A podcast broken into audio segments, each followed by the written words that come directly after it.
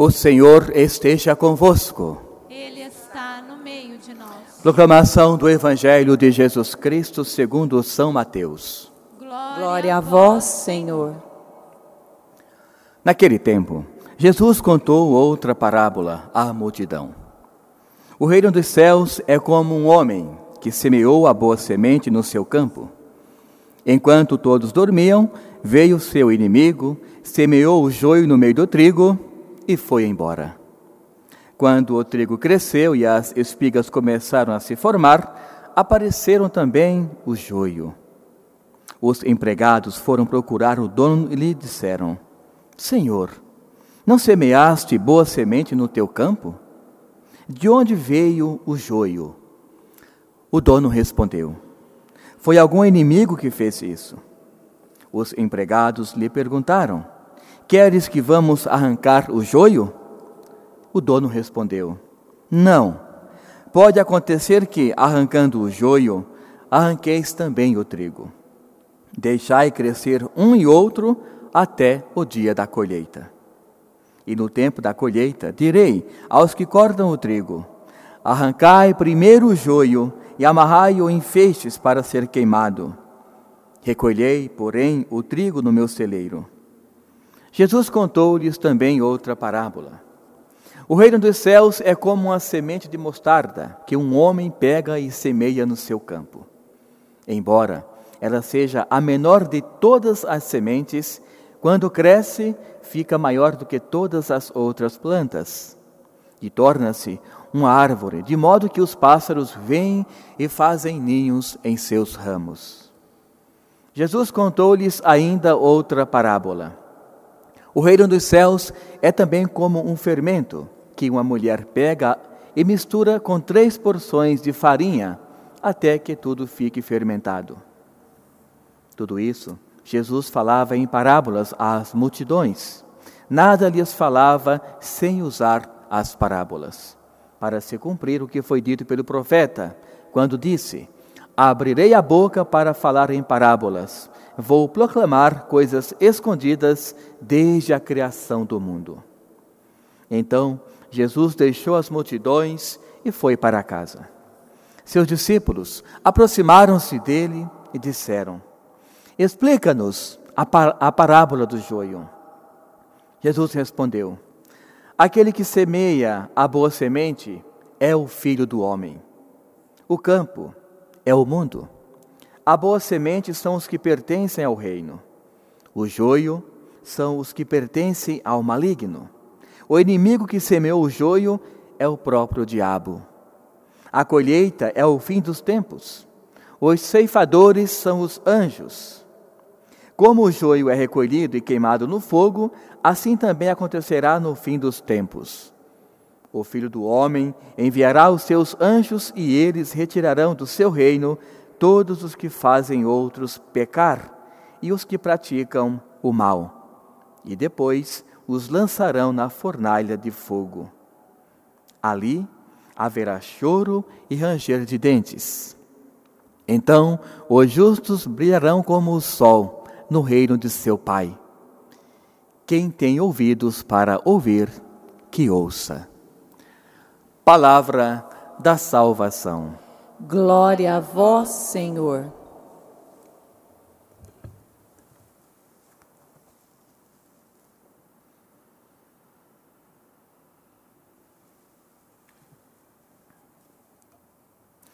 Irmãos e irmãs, quero saudar de modo muito especial os nossos catequistas, também os nossos catequizandos, dizendo que apesar de estarmos nesse tempo e não nos encontrarmos, mas a graça de Deus com certeza vai até cada um de vós, vossa família, lembrando que os primeiros catequistas são os pais. Os nossos pais têm essa grande missão que a igreja confia dentro do lar. Portanto, quero saudá-los para que vocês procurem incansavelmente esta qualificação espiritual, ou seja, dentro da família, saber que ali existe, sim, acontece, sem dúvida alguma, a catequese, o que Deus tanto confiou pelo sacramento do matrimônio. Irmãos e irmãs, como bem sabemos, a palavra de Deus sempre nutre nossa vida espiritual. E hoje, de modo muito especial nessa primeira leitura, vem nos falar sobre a dimensão do Espírito Santo que chega até nós como essa mensagem do próprio Deus, o próprio Criador, para nos elevar. Enquanto pessoas que muitas vezes nem sempre está pessoas, aliás, que estão buscando a concretização do que é a caminhada espiritual na sua vida, ou seja, não a boa convivência com o próprio Espírito Santo. Então vejamos o que o livro da sabedoria nos mostra nesse dia de hoje. Nos fala da justiça de Deus. Nós sabemos que em nossa caminhada diária, muitas vezes nós colocamos dois tipos de justiças para serem colocados em prática. A primeira, claro, a justiça do próprio Criador. Nós a conhecemos, nós sabemos como ela nos direciona para a caminhada em Deus. Mas nem sempre, como disse no ato penitencial, nós buscamos esta justiça. Nem sempre nós a colocamos em prática. Vejamos, por exemplo, quando nós comparamos o filho pródigo. Claro que outra dimensão do Evangelho, da, da liturgia, aliás, mas ele sabia muito bem da dimensão, ou seja, do que Deus esperava para enquanto ele, enquanto filho. Mas ele quis fazer o quê? Uma própria experiência. Ele quis colocar a justiça dele, a humana, acima de todas as coisas. E como bem sabemos, o resultado, ele fez com que a dimensão humana dele não fosse totalmente algo plausível na sua caminhada. Ou seja, deixou de lado um grande tesouro, que é o que Deus já confiou para ele, quando o pai fala: aqui você tem tudo, e colocou em prática o quê? Apenas aquilo que ele pensava que fosse algo bom na sua vida e em suas escolhas. Portanto, a sabedoria, ela só é justa, só é digna quando nós buscamos e contracenamos ela com o que aprendemos do nosso próprio Deus. Portanto, quando Deus está em nossas ações, todas elas são construtivas. Aqui está a grande sabedoria do ser humano colocar Deus acima de todas as suas ações para que elas sejam aliás, para que elas sejam construtivas no campo, no sentido de que quando buscamos Deus, ele ali está presente. No entanto, quando nós deixamos essa, essa dimensão de lado, aí nos vem, vai entrar agora Paulo, com a segunda leitura, que ele fala muito claro sobre o Espírito Santo que fala em nosso nome. Nós, quando recebemos a água do batismo, que é essa primeira porta de entrada que a igreja nos dá, nós recebemos também, claro, a ação do Espírito Santo. Vamos caminhando, vamos crescendo, nossas escolhas nem sempre são condizentes com o Evangelho, com o que Deus espera de nós. No entanto, o Espírito Santo é, é aquele sopro que a igreja chama de ruá, é o sopro do Espírito que vai nos direcionar para o que Deus tem reservado para todos nós. Então, Paulo deixa bem claro: nós não sabemos o que pedimos. E quando nós vamos em busca de Deus, nem sempre sabemos como fazemos esse pedido também. Mas quando confiamos na ação do Espírito Santo, irmãos e irmãs, esse pedido ele usa a palavra é, inefável, né? Esta voz inefável que chega até Deus. Essa voz inefável, claro, na linguagem humana não se tem uma tradução para dizer o que é esse inefável, inefável na relação homem com Deus, mas é a própria linguagem do Espírito Santo, que chega até Deus e Deus que conhece todo o nosso interior, Ele sabe exatamente do que nós precisamos. E agora vai a dimensão nossa, nos entregarmos a Deus. E essa voz inefável que você, através de uma necessidade, de um pedido, elevou, confiou ao Espírito Santo, ele, por te conhecer profundamente, ele levou, suspirou esse desejo para Deus. E Deus, claro, com o tempo, na melhor hora, inclusive, ele nos dá essa graça das coisas estarem acontecendo para o nosso crescimento espiritual. Portanto, esse auxílio Deus garantiu para nós não somente com o seu filho, mas o próprio filho também de, de, depois nos disse: Eu deixarei para vós o Espírito Santo Paráclito, ou seja, o advogado, o defensor. Vamos continuar na comunhão do Espírito Santo, aliás, a Trindade, que é o Pai, o Filho e o Espírito Santo. Portanto, irmãos e irmãs, nunca ficamos sozinhos na criação. Sempre tivemos a presença de uma das três pessoas que, claro, formam um único Deus que vai nos levar então nessa dimensão aonde muitas vezes sofremos, mas quando almejamos o céu, esse sussurro do Espírito chega até Deus e a caminhada ela acontece. No entanto, como bem sabemos, nem sempre a caminhada que nós almejamos, que nós buscamos, que nós trilhamos, ela faz com que nós possamos encontrar verdadeiramente um grande sentido na palavra de Deus. Por quê? Nós muitas vezes desviamos a caminhada. Isso, claro, como disse no início também, é próprio do ser humano. Conhecemos a verdade, mas nem sempre nós seguimos esse caminho verdadeiro. Então, quando ele fala hoje no Evangelho, que faz a comparação do joio, por exemplo, com o trigo, nós temos que ter algumas coisas muito bem claras para compreendermos essa parábola. Claro, em verdade, três ele colocou hoje, mas a principal é essa parábola do, do joio e do trigo. Primeiro, irmãos e irmãs, quem já observou pela internet ou viu, teve o privilégio de ver, de ver à sua frente, joio e trigo. São duas plantas que, ao olhar, não tem nenhuma diferença. Todas são idênticas. Quando estão novinhas, quando estão já com a, as espigas amadurecendo, não tem nenhuma, nenhuma diferença. Aqui então cabe para nós essa reflexão. O porquê que Jesus ele usa exatamente essas duas plantas para falar do reino dos céus, que como bem sabemos, hoje a leitura fala exatamente uma busca das pessoas em relação ao reino, ao reino dos céus. Então ele fala: temos o joio e temos o trigo. Ele fala do campo, que também no evangelho, o mais longo, ele deixou muito bem claro o significado de cada uma das etapas do evangelho de hoje. Mas alguma, alguma, aliás, uma pessoa pergunta para Jesus: Senhor, semeastes trigo, e nós vemos que temos no meio também erva daninha. Ou seja, essa percepção as pessoas conseguem ver quando nós caminhando numa estrada aonde Deus já separou ela para nós e nós vamos trilhando no nosso dia a dia, algumas coisas vêm para atrapalhar a caminhada. Então, o trigo fora semeado, mas ao mesmo tempo alguém semeou este joio, uma semente, uma erva daninha. E ele fala bem claro: eu só fiz coisas boas, mas eu percebo que na caminhada existem algumas coisas ruins. Portanto, o diabo que semeou a discordância em vosso meio. Ou seja, esse joio é exatamente o que? Essa parcela da maldade do demônio, do diabo, que usa essa palavra, para dizer o que? É exatamente aquele que vem para dividir. A palavra diabo tem esse significado, aquele que vem para dividir o que quer buscar uma certa união, uma certa unidade. Portanto, o trigo foi semeado, a bondade de Deus em nosso meio aconteceu. Mas o diabo ele não se contenta quando nós buscamos Deus. E aqui está uma das explicações. Quando nós buscamos uma vida de conversão, nós recebemos muitos ataques no nosso dia a dia. Ou seja, as coisas começam a dar tudo errado para quê? Nós desistirmos.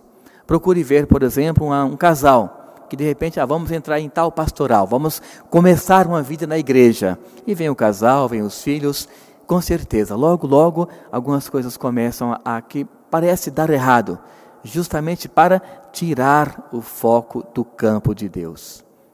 É o diabo que semeia, né, que faz a erva daninha crescer para que as pessoas desanimem do caminho que estão buscando, que é o próprio Deus.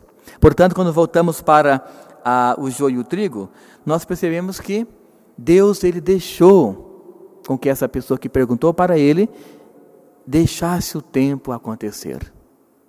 O que significa isso? Como disse, o joio e o trigo são idênticos. Mas quando eles crescem, que amadurecem, tem uma, aí que está a grande diferença. Questões de alguns dias, o joio ele aparece muito mais seco do que o trigo. E ele fala: dê esse tempo para saber quem é joio e quem é trigo. Porque nessa esperança de querer tirar o joio, você pode também tirar o trigo. Ou seja, as suas boas ações, quando são colocadas em prática, e muitas vezes o mal está junto também, deixe a boa ação sempre prevalecer. Aqui vai entrar a questão da liberdade, aliás, a verdade sempre nos libertará.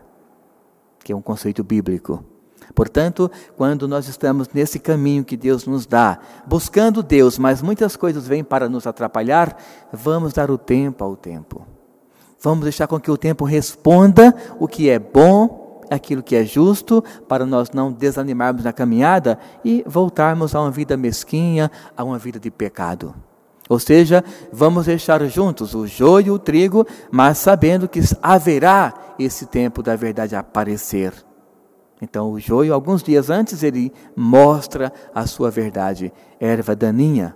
Aí sim, pode tirar, pode colher, pode deixar com que somente o trigo, ou seja, somente o bom, somente aquilo que Deus já semeou no nosso coração, possa prevalecer para a nossa verdade. Portanto, irmãos e irmãs, quando nós colocamos tudo isso dentro da família, nós percebemos claramente aonde está o campo de Deus. A família. Percebemos também que o diabo, ele vendo essa família, esse caminho já formado, ele quer destruir, é claro. Ele não gosta do que Deus propaga para nós, aquilo que é bom. Então hoje nós temos muitos antivalores que vêm até o nosso meio e querem destruir aqueles valores que a igreja coloca para nós. A saber, a verdade, a lealdade, a própria fé uma pessoa que busca a fé incansavelmente, ela consegue vencer muitas batalhas diárias no seu dia a dia. Por quê? Acredita que Deus está sempre à frente. Então, quando o campo está cheio, repleto dessas realidades, desses valores, a fé de modo especial, o demônio sempre vem querer com que nós possamos desanimar. Aqui vai entrar o campo de nossa fé, irmãos e irmãs. Aqui eu retomo novamente a segunda leitura que São Paulo nos ensina a confiarmos nos bens inefáveis, nas palavras inefáveis que o Espírito Santo colhe de nós e leva até o Pai. E a partir daí, claro, a nossa vida tem toda uma outra conotação, tem toda uma outra realidade. Portanto, o diabo, atentamente, ele está pairando em algumas famílias, em nossa realidade humana, unicamente para tirar a nossa realidade em Deus, tirar as nossas boas ações, danificar esse campo que Deus confiou para todos nós. Mas lembremos-nos, por mais mal que o demônio possa fazer em nossa vida, Deus sempre está à frente. E o demônio nunca vencerá e nunca prevalecerá onde o campo é confiado para Deus, ou seja, onde a família está alicerçada nos valores de Deus.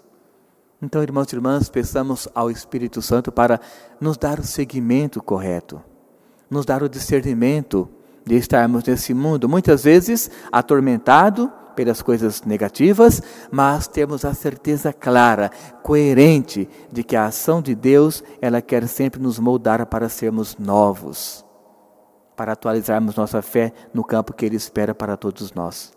Então, que Deus nos abençoe, que Deus nos auxilie, que Maria, nossa mãe, também nos proteja com o seu manto sagrado, para que o campo que Deus confiou para nós, nossa vida, nossa comunidade, sempre esteja aberto para o que Deus espera, o que Deus confia e o que Deus almeja no coração de cada um de nós, que é a caminhada rumo ao céu. Louvado seja o nosso Senhor Jesus Cristo. Para sempre seja louvado. Irmãos e irmãs, renovemos a nossa fé. Creio em Deus Pai Todo-Poderoso, Criador do céu e da terra, e em Jesus Cristo, seu único Filho, nosso Senhor que foi concebido pelo poder do Espírito Santo, nasceu da Virgem Maria, padeceu sob Pôncio Pilatos, foi crucificado, morto e sepultado, desceu à mansão dos mortos, ressuscitou ao terceiro dia, subiu aos céus e está sentado à direita de Deus Pai Todo-Poderoso, donde há de vir a julgar os vivos e os mortos. Creio no Espírito Santo, na Santa Igreja Católica, na comunhão dos santos, na remissão dos pecados, na ressurreição da carne e na vida eterna. Amém. Irmãos, confiemos a Deus os nossos pedidos. Vamos responder: Iluminai, Senhor, os caminhos de nossa vida. Iluminai, Senhor, os caminhos de nossa vida. Pela nossa Santa Mãe Igreja, para que haja paz em seu seio e ela possa levar a palavra de Cristo a todos os povos sem medo, pedimos. Iluminai, Senhor, os caminhos de nossa vida. Por aqueles que nos governam,